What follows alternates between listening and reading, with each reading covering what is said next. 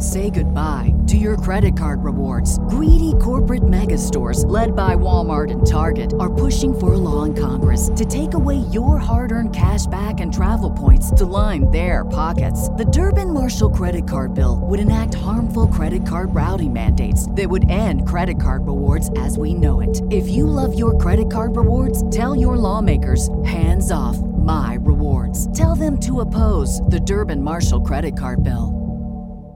This podcast episode is brought to you by Coors Light. These days, everything is go, go, go. It's nonstop hustle all the time. Work, friends, family expect you to be on 24/7. Well, sometimes you just need to reach for a Coors Light because it's made to chill. Coors Light is cold lagered, cold filtered, and cold packaged. It's as crisp and refreshing as the Colorado Rockies. It is literally made to chill. Coors Light is the one I choose when I need to unwind. So when you want to hit reset, reach for the beer that's made to chill. Get Coors Light in the new look delivered straight to your door with Drizzly or Instacart. Celebrate responsibly. Coors Brewing Company, Golden, Colorado. Yo, this is Flip Gordon. CVV, Chris Van Fleet. This is Liam O'Rourke, author of Crazy Like a Fox. Hey, this is your Olympic hero, Kurt Angle, and you're listening to Top Rope Nation. Oh, it's true. It's damn true. Ladies and gentlemen, it is now time! Oh, no. Oh, yeah! I finished these fights. Give me a hell yeah! Top Rope Nation.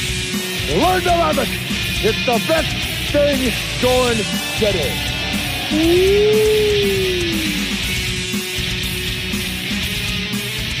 Hey everyone, welcome to Top Rope Nation episode 118. This is Ryan Droste of comicbook.com. I'm here with Kyle Ross. Justin Joint will not be with us this week, but hopefully he will be with us this weekend for Top Rope Nation Extra when we take a look at WWE Hell in a Cell. We'll get to that in just a moment. Of course, we got the Wednesday Night Wars to talk about. They began here this week, but Kyle, how's it going in your neck of the woods? How's your week going? Oh, still getting over that cold that anyone who checked out our Top Rope Classics episode may have heard about. I think the worst is past. I apologize if I cough during the next hour. I'm going to try my best not to. Nothing a little whiskey can't fix. A little hotty toddy. Yeah. I think you sound good, Kyle, and you definitely sounded good on that Top Rope Nation Classic. So, guys, if you didn't check it out, Tuesday night, myself, Kyle, and Justin got together, recorded another edition of that Patreon exclusive Top Rope Nation Classics podcast. We looked at the first ever WCW Nitro from September of 95. I guess we thought it fit thematically with this week with the Wednesday Night Wars, I should say, starting up. And we had a ton of fun looking back at 1995 WCW and what was a hell of a big show at the Mall of America and what that meant for 1990s pro wrestling. So if you want to check it out, if you check out our usual podcast feed, wherever podcasts are found, Apple Podcasts, Stitcher, Spotify, TopRopeNation.com, you can hear the first 20 minutes of that show free of charge. If you want to hear the full show, join our Patreon page. It's at patreon.com/Top Rope Nation. And Kyle, I'm pumped about this because we are giving away free t-shirts again this month to all new members of the Patreon page at the $5 a month tier. That gets you every edition of Top Rope Nation Classics, including the one put out just a couple days ago and the whole back catalog. Top Rope Nation Extra, where we review all the WWE and AEW pay-per-view shows, as well as breaking news stories when major ones hit the airwaves, and you, like I said, you get that free t-shirt, a Top Rope Nation t-shirt, courtesy of Pro Wrestling Tees. We'll send it to you in the mail if you try us out for 1 month for $5 plus a Top Rope Nation sticker. So you're getting a lot for the $5.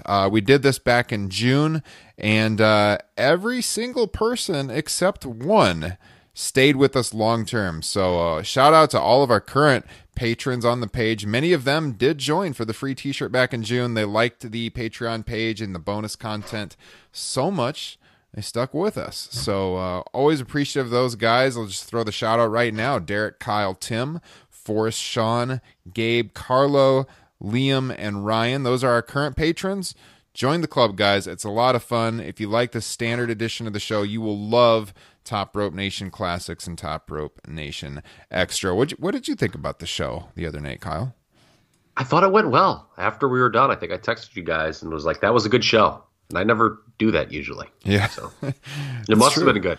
I hope it was. It was. When I went through and edited it, it was really good. Added some good effects, some good music and stuff to it. It's a lot of fun. We love talking classic wrestling. And so it's a good deal.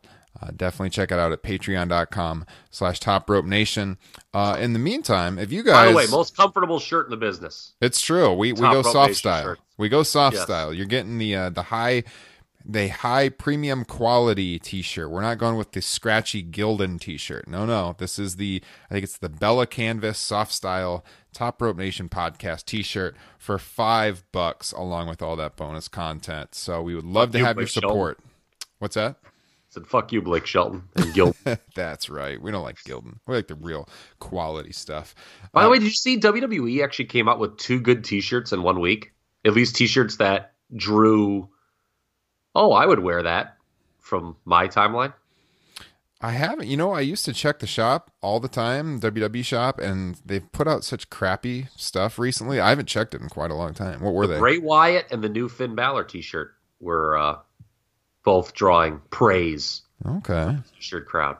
I will check it out. I mean, I'm not going to lie. I've spent a lot of money on WWE Shop over the years, but lately it's been a while since I have placed an order, so I will check it out. I was actually, by the way, speaking of Pro Wrestling Tees, this past weekend, actually it was Monday afternoon, I was in the Pro Wrestling Tees brick and mortar shop in Chicago, where they print our t-shirts.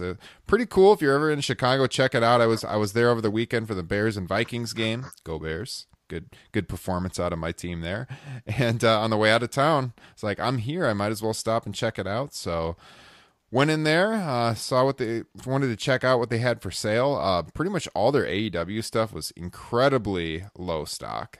But they had some good stuff. I did pick up a couple of things, and always enjoy those guys, and they print some high-quality T-shirts for us. So shout out to Pro Wrestling Tees. Thanks.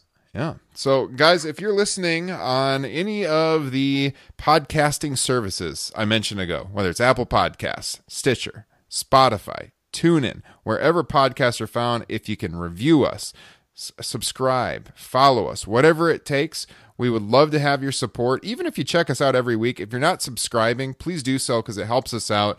The more subscribers we get, the higher we rank in their search algorithm, gets us out to new listeners. And I also wanted to issue a challenge this week. So for all of you that enjoy the show, and I know you're out there because I see the download stats each and every month, and we're doing pretty well, but we'd like to do even better. So if you like the show, give us a recommendation. This is the easiest way that we can have our podcast grow. It's recommendations through fans like you.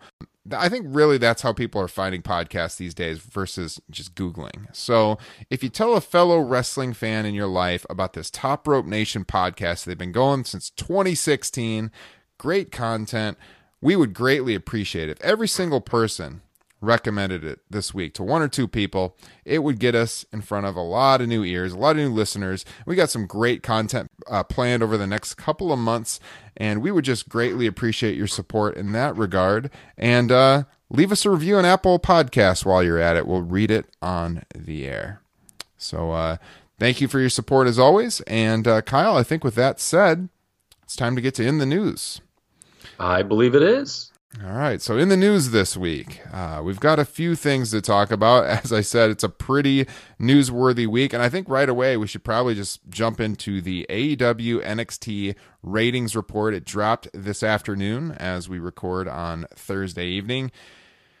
AEW did better than I think most people were expecting. How surprised were you, Kyle, when you saw AEW defeated NXT? AEW drew 1.409 million viewers on Wednesday night on TNT to NXT's, what was theirs? 891,000 viewers on the USA Network. Your initial thoughts, Kyle?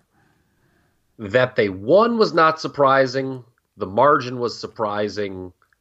And the margin in the 18 to 49 demo was eye-opening. Yes, absolutely. They more than doubled NXT in the 18 to 49 demographic and almost tripled them in the 18 to 34 demographic. We've talked about that before. WWE, is it 15 to 25 or would you go 15 to 30 for WWE's weak spot? The skipped generation, as we call it? Yes. Man, I'd say probably up to 30 now at this point. Well, let's see. I'm 35. I think that might be too much. I think 25 maybe. Okay, that's yeah. I mean, it's definitely 15 to 25 their week. You just don't see anyone really in that age in their crowds. Yeah. But I thought you could maybe even crank it up to 30, quite frankly. I'm thinking if you're 30, you're born in 89, so I mean, you would have been 10, 11 at the last period. I'll tell you what, these numbers really kind of verified what Meltzer had been saying, that there are a lot of people who just watch AEW. The cross, like, you know, I think that a lot of people were just mentioning, there's this crossover, like lapse fan, but you know, I think there's just a lot of people here to watch AEW, and you know, if AEW had lost, that would have been bad from their perspective. We'll talk about this when we break down the individual shows. There is very much an intangible excitement surrounding that show. People want it to do well. I think a lot of that stems from the WWE putting out a subpar product for the better part of 2 decades. I mean, think about it. We did last month our classics episode on Backlash 2002. And we were talking about how the booking decline had already set in by that. Mm-hmm. I mean, has WWE been a consistently well-booked product since 2002? No. No, it hasn't. I mean, and think about it. 2002... Ryan Droste, educator of America's youth. Speaking of that, ages 15 to, well, I guess you don't have any 20-year-olds in your class, but never mind. The point still stands. Educator. Well, I've taught some 20-year-olds, though. I've been teaching a while, so. Okay, there you go. That's 17 years ago. Yeah. So, you know, I think people wanted the product to be good. There's a real intangible excitement. And with NXT, you know, people have been looking at me cross-eyed, saying this now for a while. Their creative has not been good for going on 15 months. That is true. They've been getting by just on the match quality. Yes, because, you know, I've talked to people internally who will tell you, you know, booking NXT is not hard and is not really a challenge in the sense that you basically just have to get to a takeover where you know the matches will be good. You don't really have to do anything remarkably creative. And what has been the last remarkably creative thing you've seen on NXT television? You know, we all fought over takeovers because it's easy. It's just like, okay, yeah, you know, and a lot of people don't watch the weekly television. Yeah. So I think this was kind of being swept under the rug, or it was the fact that, you know, people just bitch about the main roster booking enough that they don't have any more bitching to do with NXT. But I'm telling you, man, for the last 15 months, NXT booking has not been inspiring. You look at this Johnny Gargano. I don't mean to stick the knife in you one more time, Ryan, but I'm going to bring it up. I was in the crowd in New Orleans. I knew that's where this was going. I was in that theater. That audience was willing to walk through a wall to see this man win the NXT championship. And I brought it up when we reviewed that show at the time. You could check the archives. I said, man, it's sure odd that you have this guy who the crowd wants to see as the champion, and you put the title on a different babyface. And sure enough, that became an issue where they did that faw heel turn, and then he does win the title, but it's a cup of coffee, and now what's he doing? Yeah. And that's just one thing. I mean, there just haven't been any great feuds really in NXT. I know the Ciampa injury, you know, earlier in the year played a significant role, but look at the Undisputed Era. You like teased a breakup only for them to be at their strongest point now, where they have all their titles. Mm-hmm.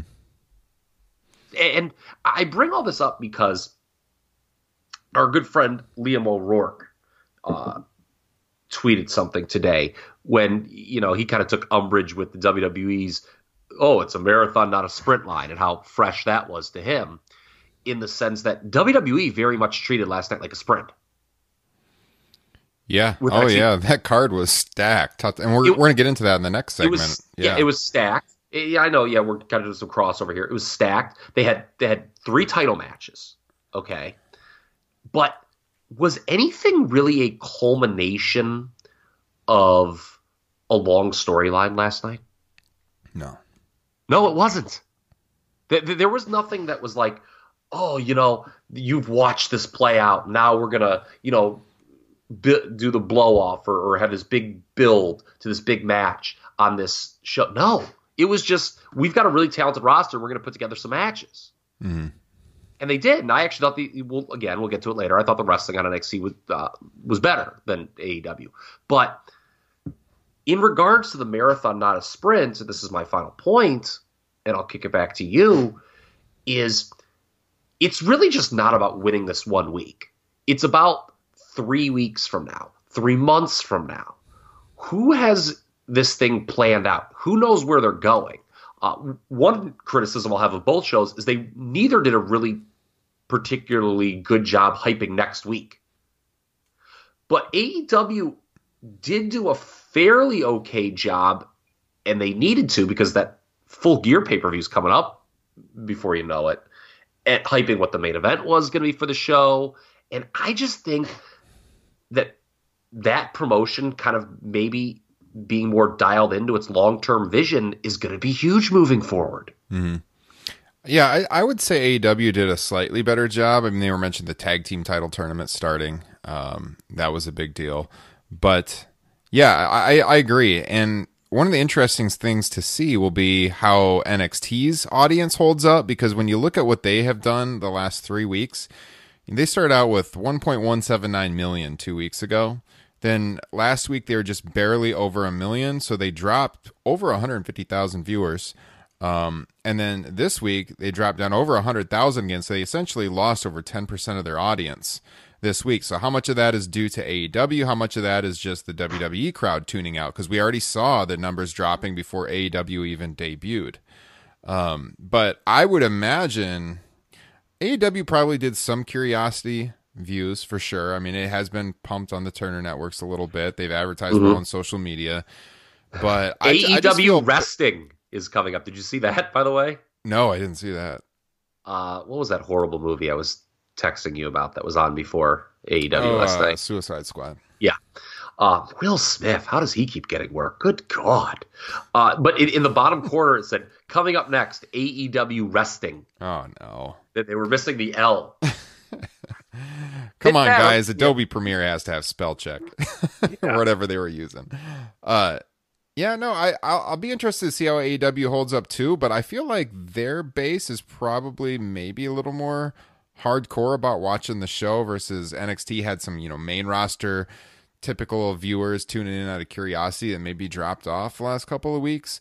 But I thought there was a couple points to hammer home. We'll get to that in the next segment when we just look kind of deep dive more so at the two shows.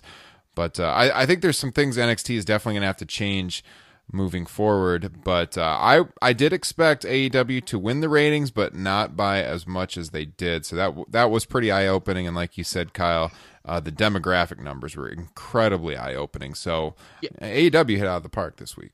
Yeah, and before we go and start pronouncing the World Wrestling Federation is now the number 2 promotion in the United States of America, let's not forget Friday is a very big show. For them, it's actually a bigger show than the Wednesday Night War. If that rating is bad, then we do need to have a conversation about the state of that promotion and where they're at right now. And if, 17, 18 years of subpar booking has really come home to roost. Yeah. I was thinking about something like you. I look on YouTube all the time. I check out random clips. I cannot even remember what it was I was watching earlier this week. It was something very interesting. It was a promo. It was like it was just a random house show promo from the 80s somebody was doing. And in the comments, like the first comment was, so much better than WWF today. And don't you always see that comment? Mm-hmm. Like on anything on YouTube, it could be like a freaking Bushwhackers promo from 1990. And one of the first comments you're going to read is, this is so much better than WWE today. And I think there's something to that where, the WWE brand name obviously carries a lot in the corporate world. But I think for those who have followed the product, they there is just this huge want for an alternative, not just to be there, but to succeed. Yeah. I mean, we talked about this in the last few weeks about how many people there were that used to watch wrestling that just tuned out entirely when WCW went out of business. Or watched the indies here and there. Yeah.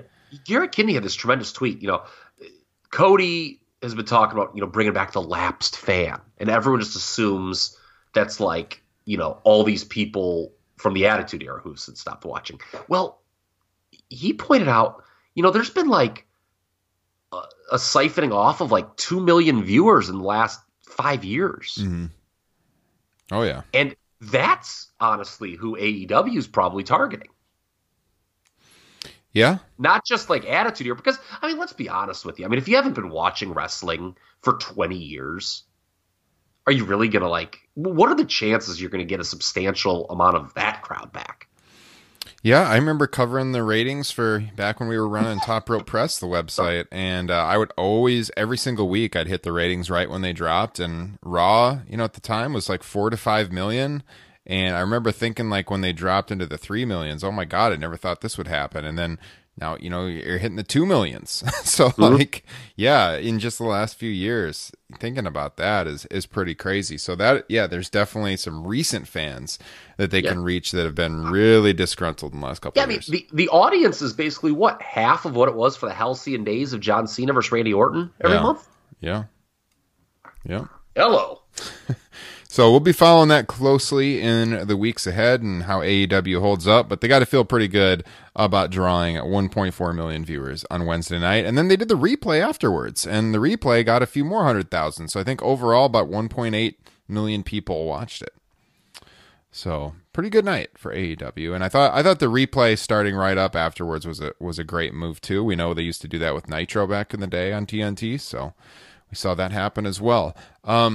We'll get to the surprises here when we look closer here in the next segment about NXT and AEW. But one surprise we did not get, no CM Punk. If you're looking for CM Punk to show up on AEW, which I think at this point probably people weren't expecting that to happen due to his reported tryout with WWE and their FS1 show, which launches, I believe, next month.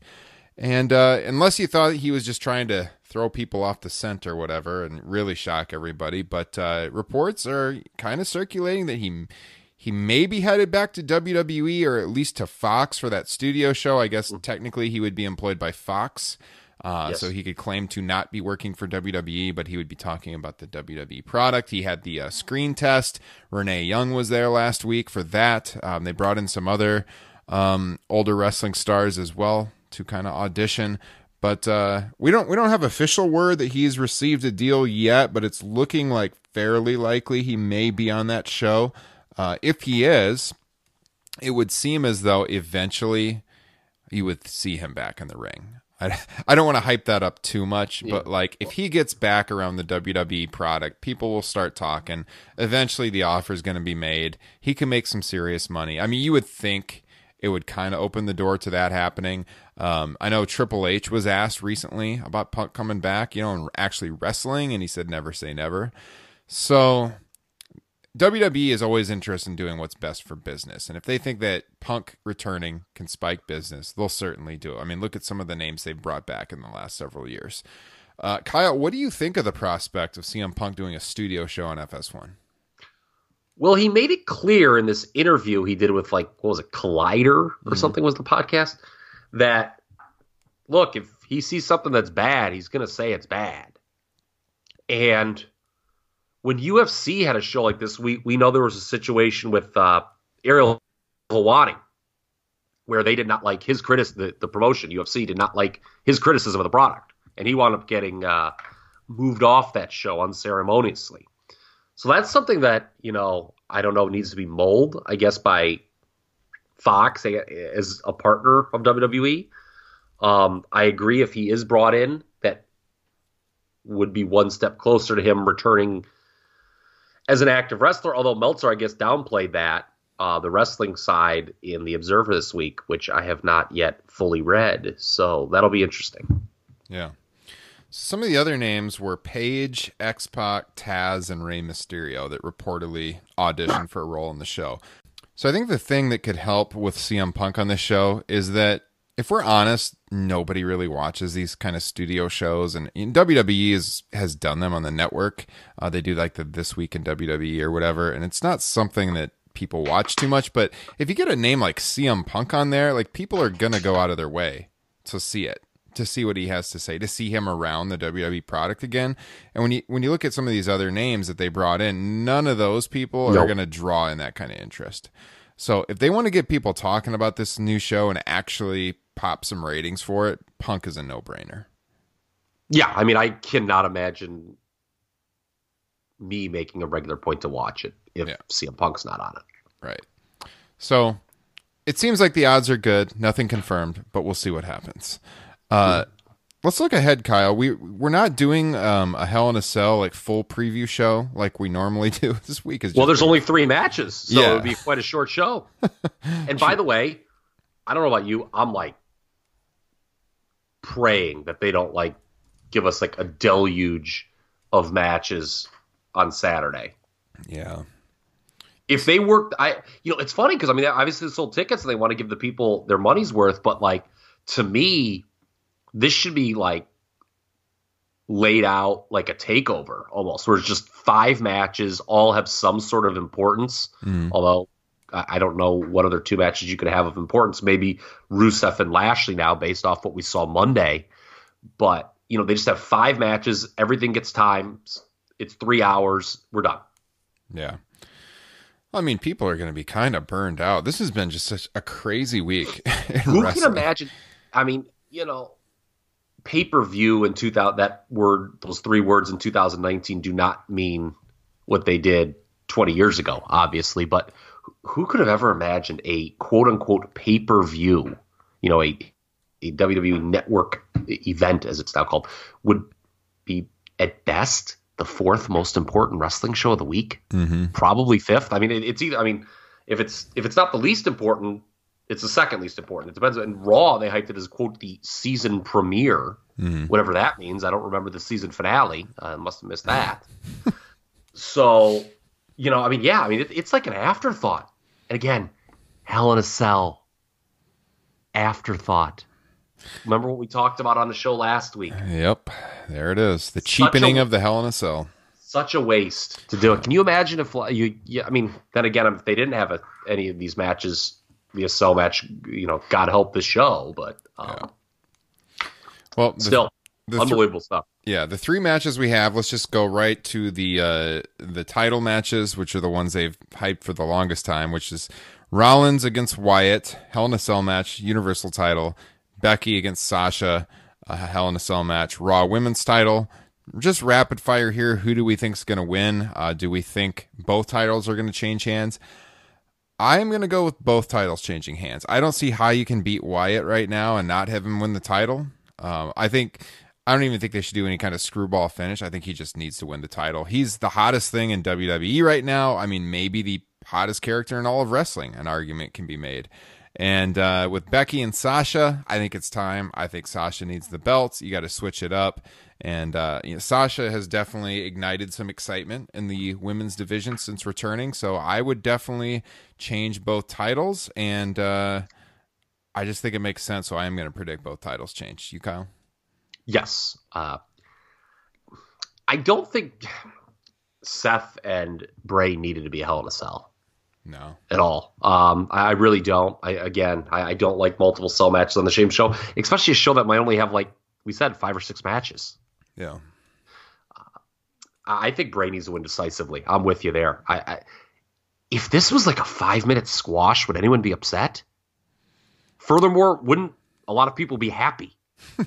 Well, they'd probably make the show about 2 hours long, so they'd probably be happy. Maybe, I don't know, compared to the 4-hour pay-per-views. I mean, like, God, the booking of Seth has been look, Bray should have, no matter how they booked Seth, Bray should win this. Mm-hmm. But God, just him cowering in fear all the time has done him no favors whatsoever. And I'm with you on the women too.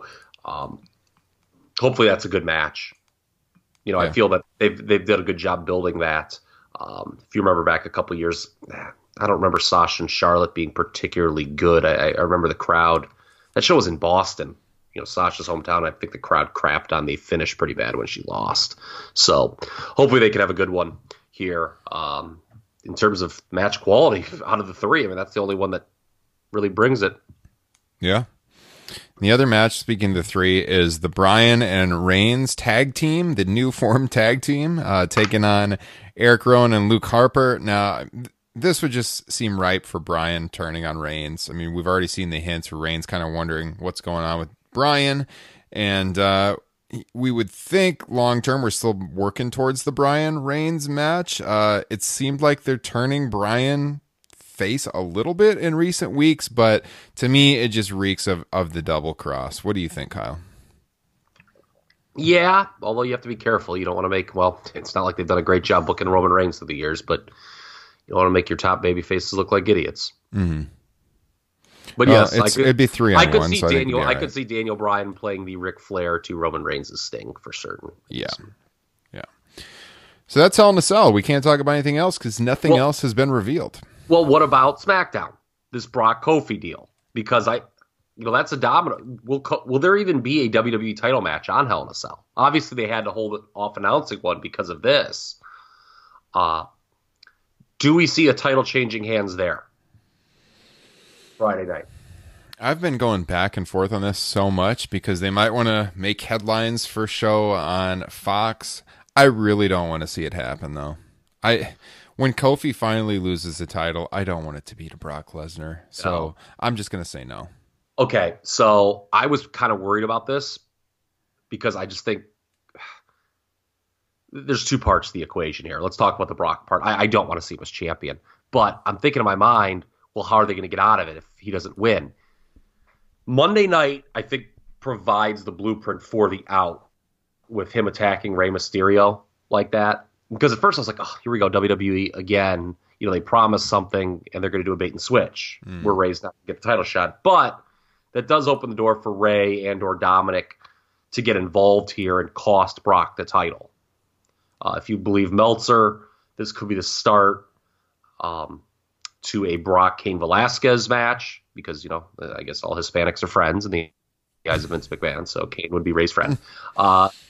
So they have the built-in out with Rey, I think, based on what happened Monday. Let's talk about Kofi because I think this is interesting how he's presented. You know, a lot of people are going to be, oh, this is the champion. You know, any of those new casual viewers, oh, this is the top guy. Is he going to come off like a top guy in this scenario? If someone costs Brock the match? Well, not even that. Like, I just think in terms of, like, general presentation. Like, is he going to be seen /present, like, or is it, like, you would hate to see, like, even if Rey doesn't interfere, you would hate to see Kofi just, like, get his ass kicked, but somehow retain, like, in a banana peel type deal, or, you know, he gets his ass kicked all the time, and then Rey comes out and for a DQ. When Kofi doesn't look like a star at all. I think it's really, we're going to talk about someone on the AEW show who was given a position and I thought hit a home run last night. Kofi cannot, as the champion, assuming he stays the champion, cannot come across as an afterthought. I think that's really important Friday night. Yeah. No, I think they'll give him some offense. I think the blueprint is to look at Rollins, and Rollins always got a good amount of offense in on Brock in his two big matches, obviously this year with coming out with victories. So yeah. Even going into the match, like is he gonna like have the allure of, oh, this is the champion? I think so. Okay. Yeah, I think so. With casual viewer, I guess, I mean, you know, so okay, I think it's something to be monitored. Yeah, yeah, for sure.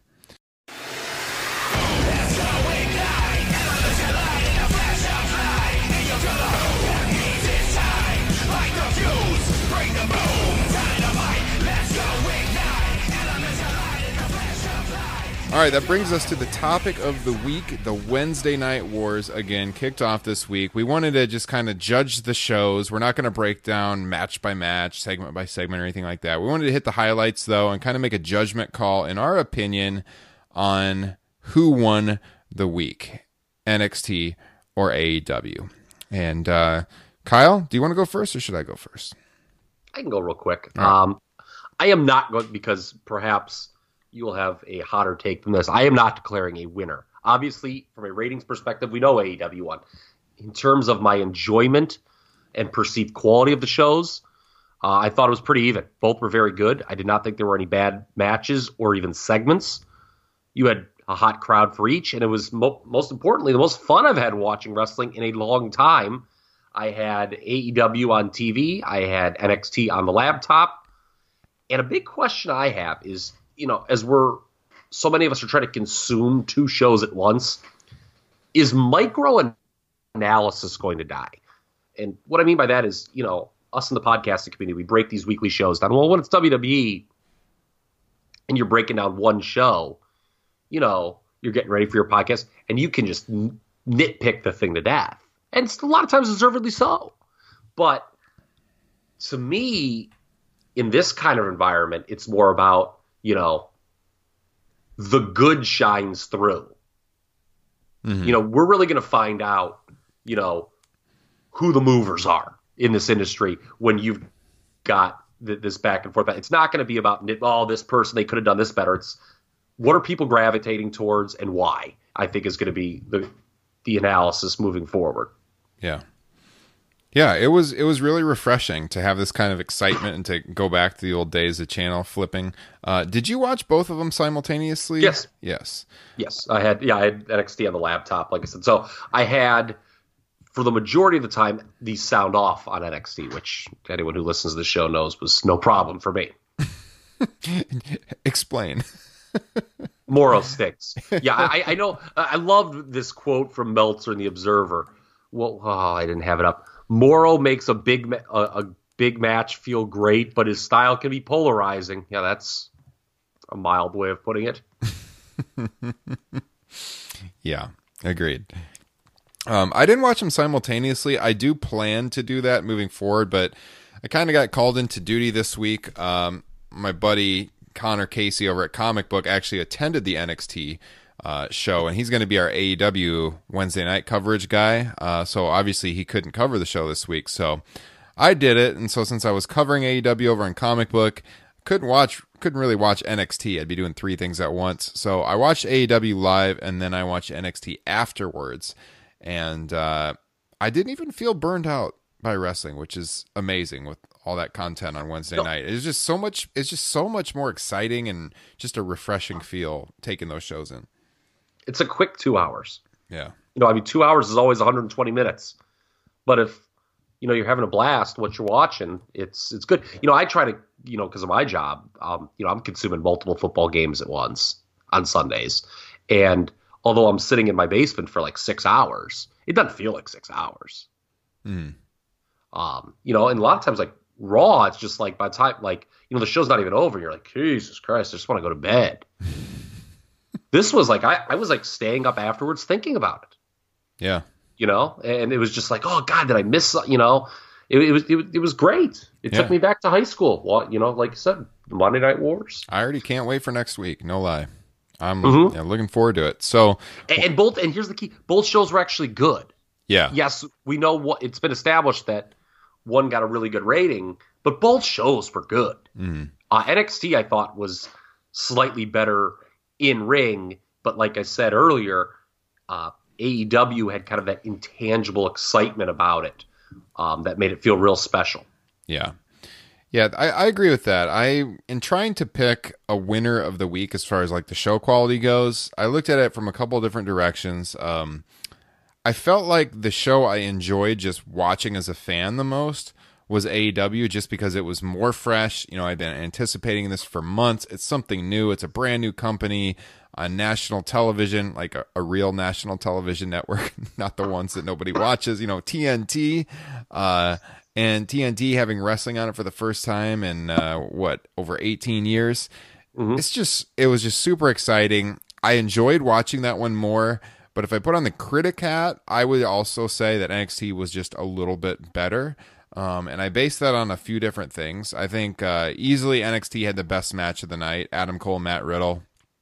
The first match of the show was a freaking outstanding match. If you haven't seen it, you need to go watch it. Great, great stuff.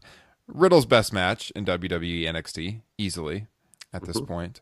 And so if I look at the show that had the best match, NXT, they win on that account. Although I did really like the Cody-Sammy match, which was also the first match on And by AEW. The way, somebody commented, man, either WWE had somebody watching AEW or they like knew the format sheet. Because those matches ended like bang, bang. Mm-hmm. I think Justin noted that in our text there, maybe. If I'm remembering correctly, or maybe it was you. I can't remember. I think it was me. No, because it was funny. Yeah, because I was the one watching both. And it was funny. Cody got the pin, and then like it won 10 seconds later that Cole Riddle match ended. Yeah, both matches were awesome. I thought Cody came off like a star. Sammy Guevara came off really good as well. I really, really enjoyed that match quite a lot. But Cole Riddle was just a little bit better. But overall, man, both shows had some awesome in-ring content. And the ones that stand out, Io Shirai, we've talked about her a lot on this program. She is just freaking amazing as a heel. Her match with Mia Yim. Yes, she is. Kyle was a big fan. Kevin Nash was looking at her like I would, I think, in the front row. Oh. My hat's off to Kevin Nash. But that was a good match. And, you know, I was pretty rough on Mia Yim after that takeover match she had. And that was her best performance, too. Oh, yeah. She rejuvenated herself here. This was a really good match. I thought the AEW women's title match with Nyla Rose and Rio was also really good. Although an odd thing happened in that match, how they did the really big spot where Nyla hit, was it the leg drop or knee drop off the top rope? And they were during a commercial. But they did the split screen, but still, that was an odd decision. But the match was really good. I thought Paige and Pac was good. Shayna, Candice, Undisputed Era, Street Profits. I mean, there was just a ton of good wrestling on Wednesday night from both shows. But I had to give the nod to NXT because of that Cole Riddle match, best match of the night. And then in the surprise department, easily NXT won this. The debut of Jack Swagger, Jake Hager, and AEW. They did keep that under wraps for the most part. There were some reports out earlier in the day that it was going to be happening, but I think there was legitimate shock among the fans, but it doesn't hold up. It got a big reaction in the building. Yeah, it absolutely did, but it'll be interesting to see if Swagger, Hager, whatever we want to call him, if he can, you know, keep the momentum, because it's not like he was an underutilized WWE guy. I mean, he had some big pushes and he never really caught on too much. To me, he's never been much of a star, so I didn't pop much for it. But the crowd liked it. But that debut, I mean, it was no Lex Luger. They did moment. We the people, yeah, with them, which is. His own, not my favorite thing. Yeah, him as a person is a whole different story, and I got to say, not a fan of a lot of his takes on social media. No, but you know, people look past it if they like the guy as a wrestler. So that's that only becomes an issue. That only becomes amplified as an issue if people don't like him as a wrestler. You know, I mean, AJ Styles knee slapping along the Kid Rock's, you know, Democrat disses at the Hall of Fame wasn't exactly my favorite thing either. But you know, we all like AJ, so we don't remember that.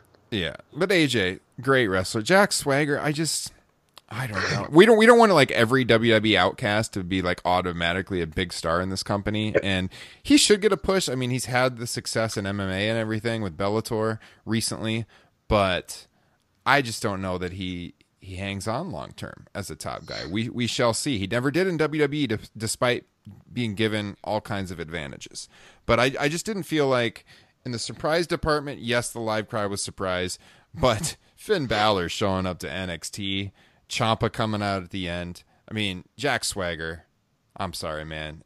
You hold no candle to those two. So NXT easily won in the surprise department, too. So if I look at it there, surprises, best match of the night, I got to give it to NXT. But both shows were really good. You should definitely go out of your way to watch both of them if you have not seen them both. And, I mean, like I said, I think I did actually enjoy watching AEW just as a fan a little more because, you know, the freshness factor and everything. But NXT show quality, I would have to give it to them. Wow, that was one broad stroke you hit me with there. Where do I begin? You didn't even mention maybe my top item I wanted to praise AEW for. Well, that's my rationale in picking a winner. So okay. I know what you're probably going to, and that's the announcing, right? Because this was easily their best announced crew they put together. It was not close. And if you thought that the answer to a company's announcing woes in 2019 was bringing in Tony Schiavone, please raise your hand. I don't see a lot of hands right now. And wow, what a difference one guy makes. Tony Schiavone was tremendous on this broadcast. I mean, it was the all-out review, were really, really critical, and I believe deservedly so, of AEW's announcing, particularly Jim Ross, who I thought at times sounded like he didn't even want to be there. Tony just Excalibur's been good the whole time. Mm-hmm. I thought Tony brought, and for those who had listened to him in MLW, there was kind of this groundswell on Twitter that had been building for. It's like, Tony Schiavone's pretty damn good on MLW. And I don't know if that's a product that maybe he was underrated. We just, for whatever reason, just didn't like him 20, 25 years ago. Or if just there's been such a severe decline in announcing in the modern era that Tony just comes off as such a pro and thereby so much better. But Jim Ross was far more tolerable on this broadcast. I think Tony kind of made him up his game. Because I don't know if you caught early, Tony was spewing some facts. And JR kind of was like, almost felt like he was trying to compete. Did you catch, because Tony referenced Pillman Liger. Yeah, and JR got the year wrong when he came back. Yes, he did. Super Brawl. Yeah, he said 90 or 91. He's like, oh, yeah. He's like, we did. And he was kind of confused, too. He's like, oh, yeah, we did. When, he was still talking about both guys were talking about WCW. But, and I think JR kind of was like, all right, somebody else might kind of have their, I'm not the only guy bringing Laps fans back to the, days of yore here. I got to up my game. So, yeah, overall, by far, it was the best performance from the announced team in AEW. And I give all the credit to Tony Schiavone. My hat's off to you, Tony. I apologize for all the times I made fun of you in 1998 for saying this is the biggest night in the history of our sport. I was screaming in my living room when they mentioned Pillman Liger and they mentioned the Nitro match and the Super Brawl match. I was thinking, damn it, we have reviewed both of those on Top Rope Nation Classics. Yes. So yeah, check it out in the archives on Patreon, guys. But Tony Schiavone is the glue guy. He held it all together, and he was exactly what they needed. And yeah, it was night and day. JR was better with him there, and it just flowed so much nicer than it did in the past. Yeah, so I thought that was a big positive from AEW the first week. All right, with Jake Hager debuting, I was never a fan either. I never saw it. I'll take it a step further. When he cashed in the Money in the Bank in 2010, I remember watching that and saying, this has to be the worst world champion in WWE history. I'm not even trying to be a dick about it. I was like, wow, really? And I'll be honest with you, I don't even remember how he lost the title. No, the whole run is pretty forgettable. I mean, even as, the notion of a world champion has been watered down. And admittedly, that was kind of, in that real low. They did not need two world titles during that period at all because SmackDown just, was not on par with Raw. Yeah. I thought they, honestly, by 2009 could have unified the title, something it took them to 2013 to do, a late 2013, December 2013 at that. But, I mean, can you remember kind of like a weaker world champion in retrospect than Jack Swagger? No. It's tough. I mean, I'm trying to think of a name, and I'm struggling. I thought of this before the show, and if somebody has one, please write us in and let us know that if you think. I just thought he was, and it hurt because he was just one and done, and he kind of was shunted down to the mid card until he got in the Real Americans gimmick. But he's not a good promo. Now, one thing is he's going to look like a beast in AEW next to some of these guys. Mm-hmm. He's a big dude, so he's going to have that working for him. They need big guys. He did get the, let's go to the positive. He did get that big reaction from the live audience. Yeah, absolutely. And, you know, I liked the closing angle quite a bit with, you know, it was very Nitro-esque in a way where you'd have a heel run out to, you know, give the heel side the odds. Then a babyface would run out to even them. Then another heel. I like that a lot. You don't see that enough anymore. You know, WWE, we talk about this. No babyfaces want to help a fellow babyface anymore. This was just something that always happened. Mm-hmm. You know, if you think back to the, you know, the 80s and 90s, a babyface was always bailed out by his fellow babyfaces. Or like, you know, had a friend. And somewhere along the lines, that just stopped happening in WWE. And to the point where it's very noticeable. It looks like we've got a top heel faction here with Jericho, Hager, the former LAX, and Sammy Guevara, who I also need to praise. He was the person I alluded to earlier who I thought hit an absolute home run with the opportunity he was given. He was someone going into the show that I didn't know how I felt about him. You know, he had drawn some praise for previous efforts, but I thought he hit it out of the park. Yeah. You know, he just, it felt like he was getting progressively more heelish as the show went on. You know, it started the match. He pulls Brandy in front. And then, you know, he kind of opens the door for Jericho to attack Cody after the match. And then he comes out afterwards. And by the end, I'm like, this guy's a good heel. Mm-hmm. This guy's giving off good heel charisma. So a tip of the cap goes to him. I thought he did an outstanding job. I think in terms of an in-ring performer who elevated his... you know, who elevated his worth, I guess, in my eyes. He's number one for me. Yeah, hard to argue with that. With Rio becoming the first women's champion, you know, you'd kind of mentioned this. Match started out a little dicey, but yeah, when they hit that knee drop spot, ironically, during a commercial break, it really picked up, and it was going on simultaneously as the NXT women's title match, and I thought it was good.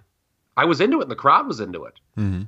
Bruce Mitchell had a bizarre tweet. I don't know if you follow Bruce. I do follow him, yes. Okay. Did you see this bizarre tweet he had last night? During that match? After it was over. It was in regards to Nyla Rose. No, I don't think. I did not see that one. I don't want to miss photo right now, though. Okay, it should be one of... Well, I don't know how... He tweets a lot, so... Yeah, hold on. Yeah, all right, hold on. Oh, yes, because... Oops. I didn't click on his thing. I clicked on his mentions and then I coughed. Sorry about that. Okay, I found it. Okay. He said, "This is not about whether this got over as a pro wrestling match. It clearly did. I say this with respect, but there's something cowardly in how AEW presents Nyla Rose. It's not a discussion for Twitter, but I wanted to be on the record. Respond with respect if you must." Is that the one you were talking about? Yes. Yeah. What does he mean by that? I have no idea. Is he... The only thing I can think of is that, like, does he think that they're going to go... Because she's trans, they're going to use that to make her a heel? Maybe. Did you see the Nyla Rose interview she did with the media scrum afterwards? She was very, very heelish in that. Okay, I mean, it's...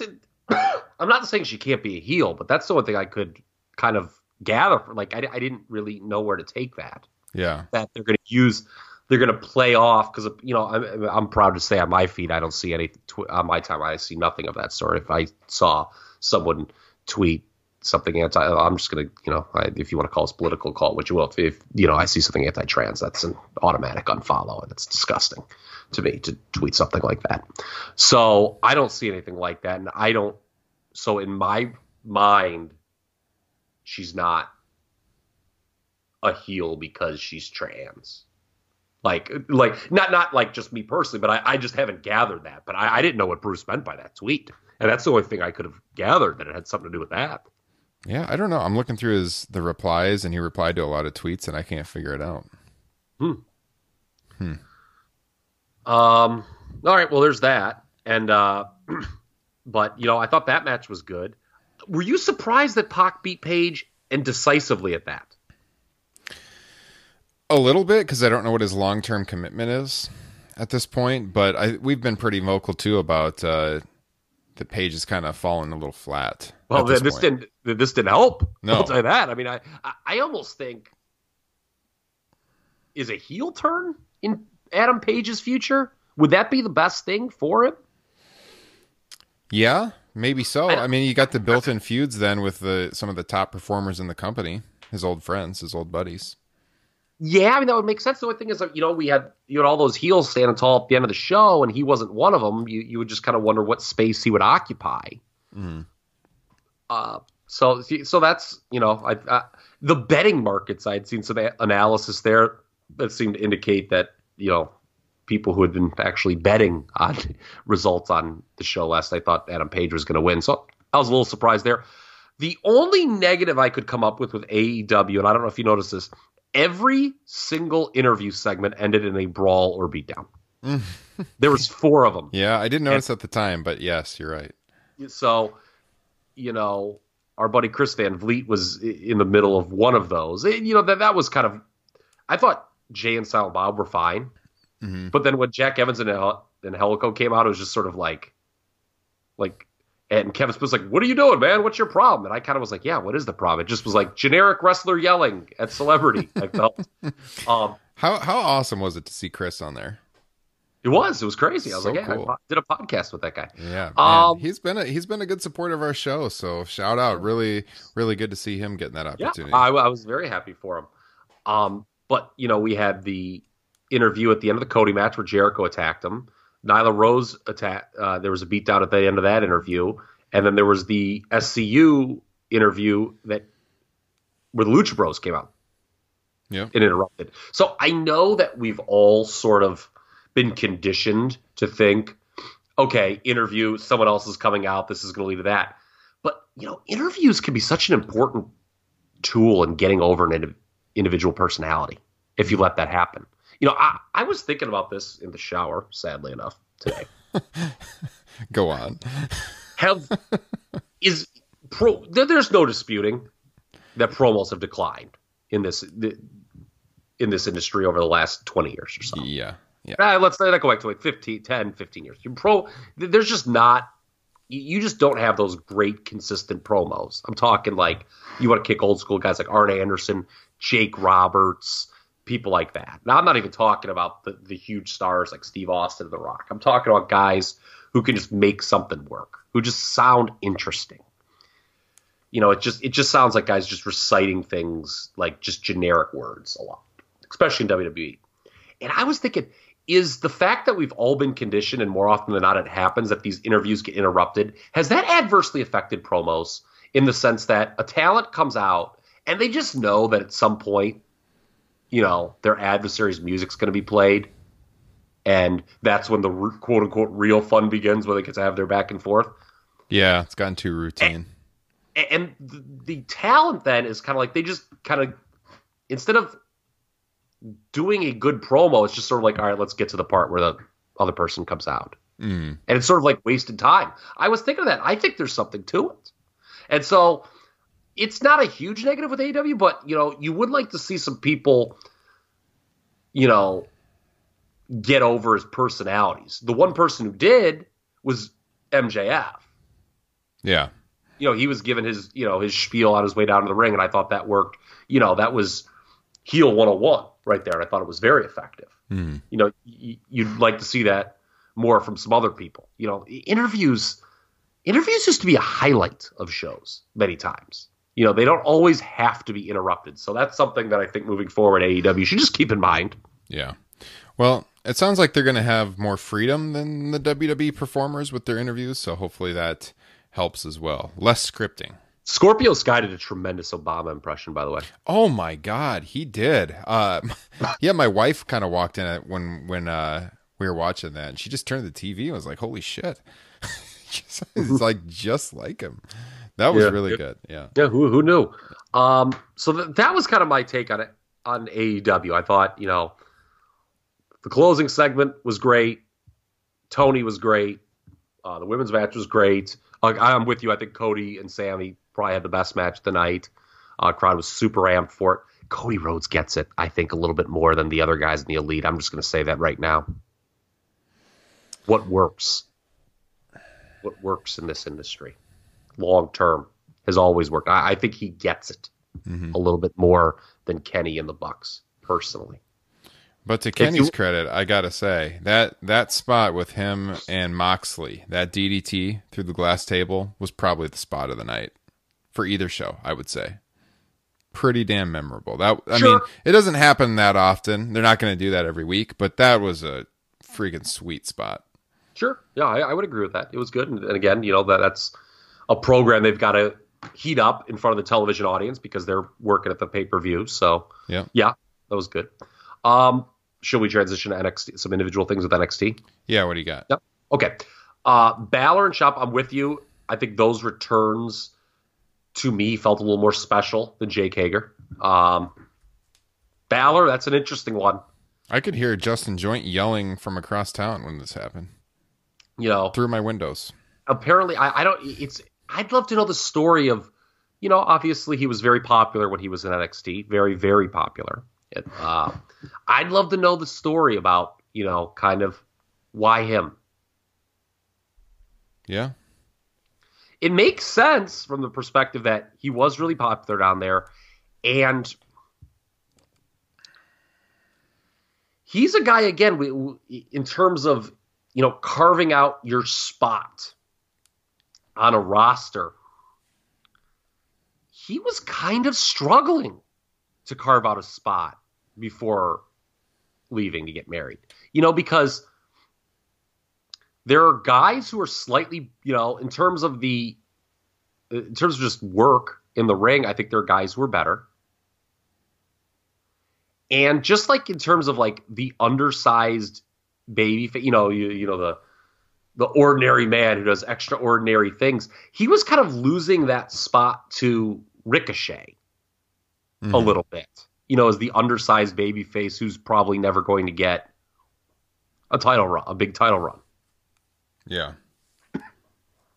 So maybe it was some of that. Maybe there's personal stuff involved why he would want to go back to NXT. But I think, you know, I'd love to hear the story there, the decision-making process, and will there be others? Well, we were all expecting the club thing to happen, right? Yeah, that's right. They had kind of teased it. Yeah. You're right. That's a sad. You're right. They teased that. And yeah, apparently that's not going to happen at all. Yeah, you're right. We were talking when we did the SummerSlam preview, right? That's when he lost to Bray Wyatt, Balor, correct? Yep. We were all thought, okay, they'll take him off TV. They'll come back and turn heel. Apparently that's not going to happen. Although we don't know the length of this. I mean, it could be a pretty short run. Well, we'll see. Who knows? I mean, if you believe the rumors, these rosters are going to be locked. So it's interesting to see if anyone else kind of joins him on that voyage, you know, from Raw or SmackDown, quote unquote, down to NXT. By the way, I would assume Matt Riddle's main roster bound, right? You would think so. Because what else do you do with him? I mean, now, I mean, you had him lose that match. He looked real good. You know, if you listen to some of the chatter online, Paul Heyman wants him, according to some. So that would make a lot of sense. I think the Street Profits also are main roster bound for good after losing last night. No title changes. Shayna, I think a lot of people were expecting her to lose. Yes. And she doesn't. How much of her main roster call-up is tied into Ronda Rousey's future? God, I think almost entirely. I think they're making those decisions hand in hand for sure. You're right, because that's if Ronda comes back, you've got that ready. You know, I know the WWE version of the Horsewomen are all feuding now, but you know, I gotta think that's in the long term plan. So so who knows? I think that I'm with you. I think if Ronda is willing to come back sooner rather than later, then that's when you'll see Shayna get moved up, not before. We have a Pete Dunne, Damian Priest feud on the horizon. Something worth noting is now that you've got more TV time for NXT. Some of these mid-card, maybe that's a disparaging term, but people who aren't involved in title feuds are going to get We're gonna see that now. Non-title feuds on NXT. The way they structure the takeovers ever since they had the North American title, there's really not a lot of room for a non-title feud. There's one match on every show that is not for a title. Yeah. So that's something, we're going to see kind of mid-card feuds. Mm-hmm. We have Walter and Kushida announced. That should be good. By the way, I guess, they got Walter to wrestle in the United States. So not on a takeover. So there you go there. And here's my negative to you. You brought this up 2 weeks ago.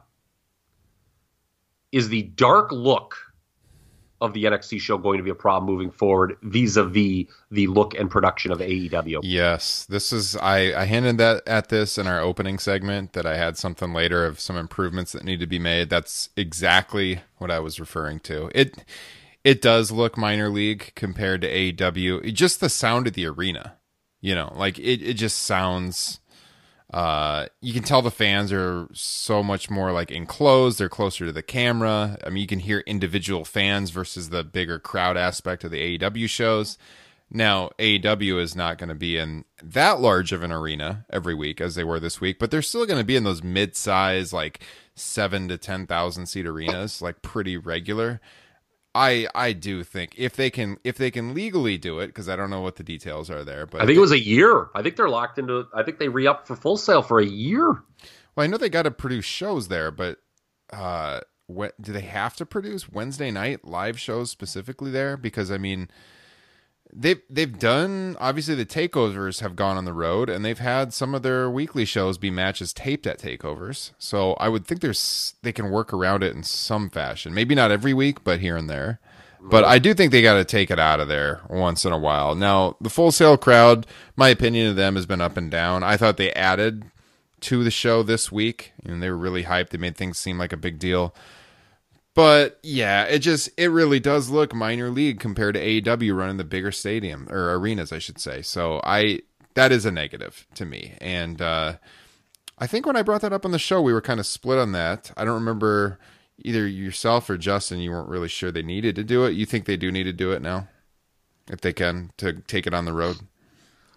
I'll say this, and fans of the territories don't want to hear this, but I remember when I was a kid and when I first started watching WWF, they had just switched the syndication to Superstars and Challenge and Spotlight. And I remember, I didn't know this at the time, but the look of those shows was vastly different than Championship Wrestling, which were all done in Poughkeepsie.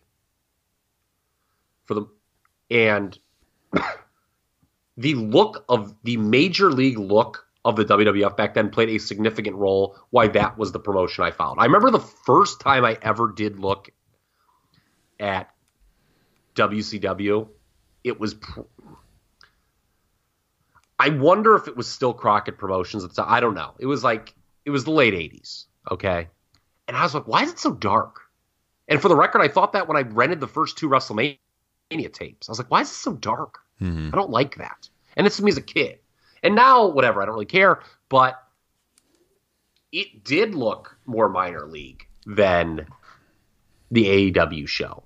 AEW, Vince, it's funny that we're saying this about WWE, that it's got the minor league look to the competitors, because so much of Vince's success, particularly in the 80s, was predicated on this is, look at how bright everything looks. Look, this is what wrestling on TV needs to look like, and he got everyone to buy that.